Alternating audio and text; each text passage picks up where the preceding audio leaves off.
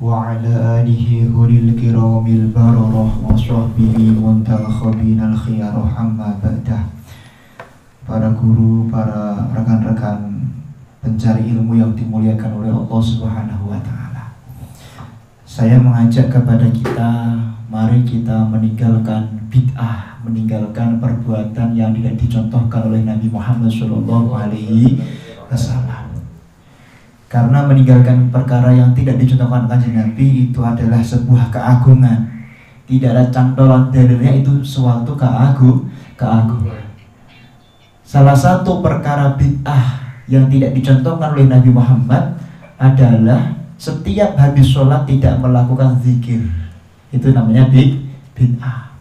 Karena Nabi Muhammad Shallallahu Alaihi Wasallam dalam banyak riwayat dikatakan setiap habis sholat berzikir. Nah, dikatakan di dalam kitab Sahih Muslim dijelaskan oleh Imam Nawawi dalam Syarah Sahih Muslim.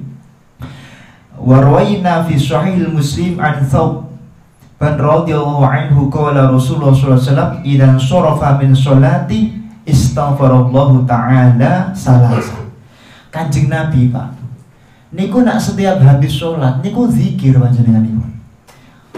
Dan panjenenganipun maos astagfirullahaladzim, astagfirullahaladzim, astagfirullahaladzim. Terus maos wa qala Allahumma antas salam wa minkas salam tabarakta ya dal jalali wal ikram. Jenengan ngeten mboten, Pak? Nak mboten nate zikir ba'da salat iku namine perbuatan bi bid'ah. Enggak dicontohkan oleh Nabi besar Muhammad sallallahu alaihi wasallam. Terus dipun tulis wonten surat An-Nasa'i. An Sayyidina Thawban radhiyallahu anhu anna Rasulullah sallallahu alaihi wasallam kana idan syarafa min sholati istaghfara thalathan wa qala Allahumma anta salam. Itu juga diperkuat melih. Kanjeng Nabi niku setiap habis sholat panjenenganipun maca istighfar terus membaca Allahumma anta salam. Terus nak sakit maos tasbih 33 kali. Membaca takbir 33 kali terus membaca hamdalah 33 kali. Ini sebagaimana dicontohkan oleh Nabi Muhammad sallallahu alaihi wasallam, "Ghafarallahu dzunubahu wa labis mazabatil bahri." Walaupun dosanya itu seperti buihnya lautan. Nak tiang setiap habis sholat niku ngamalakan zikir, zikir sendiri, zikir berjamaah, itu dia akan mendapatkan ampunan dari seluruh dosanya walaupun dosanya sebesar buihnya lau lautan. Nah niki. Lah ngeten iki nak cara Fathul Mu'in niku dipun anjuraken napa imam niku nak maca zikir di banter ke kersane napa kersane dados tajribi, dados percontohan kepada seluruh jamaahnya ngeten lho zikir niku. Kan tidak semua jamaah niku saged zikir. Apa Allah mata salam.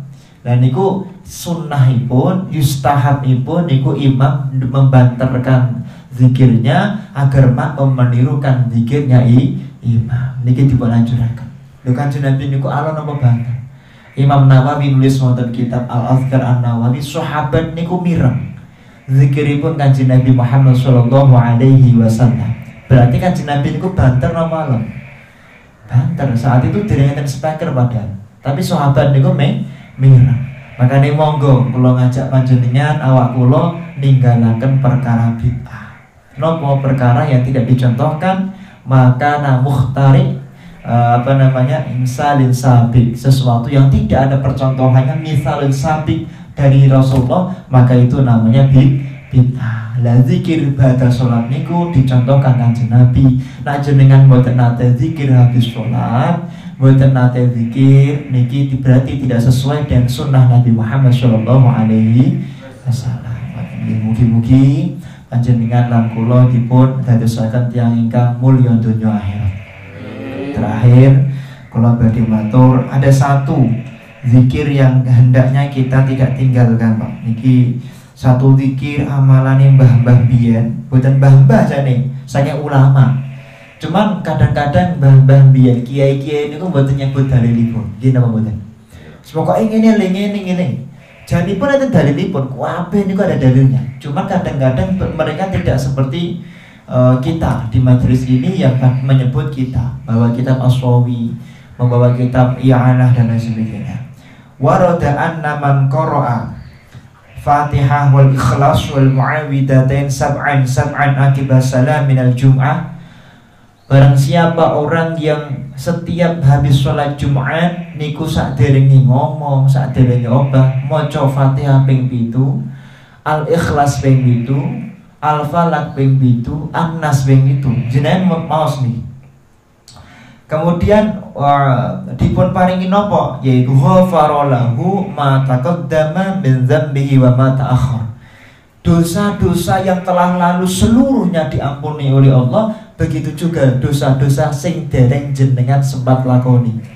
Niku bakal dipun ngapura kali Gusti Allah. Makane bakdo Jumatan kok maksiat nopo? Sing sengaja mboten sengaja langsung dipun ngapura kali Gusti Allah amargi jenengan setiap habis Jumatan maca Fatihah ping 7 Al-Ikhlas ping 7 Al-Falaq ping 7 An-Nas ping 7 gampang napa wangil Gampang. Iku apa?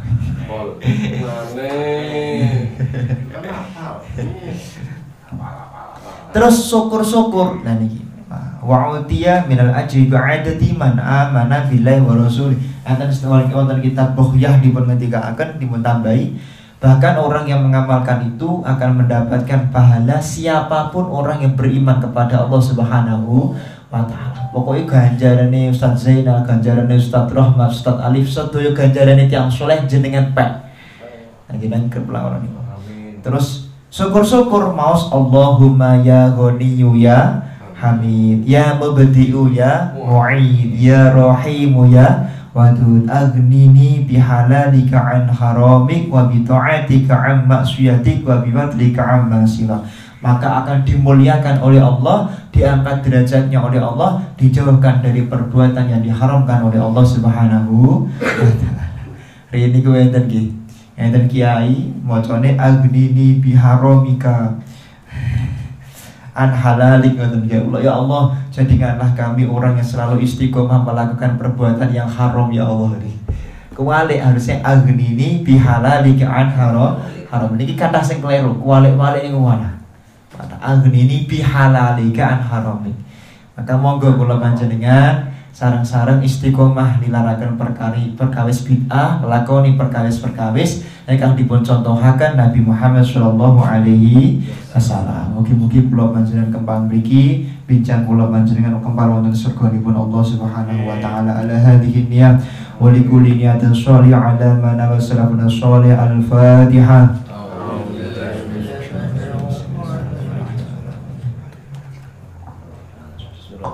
شهودين شكرا. السلام عليكم ورحمة الله وبركاته.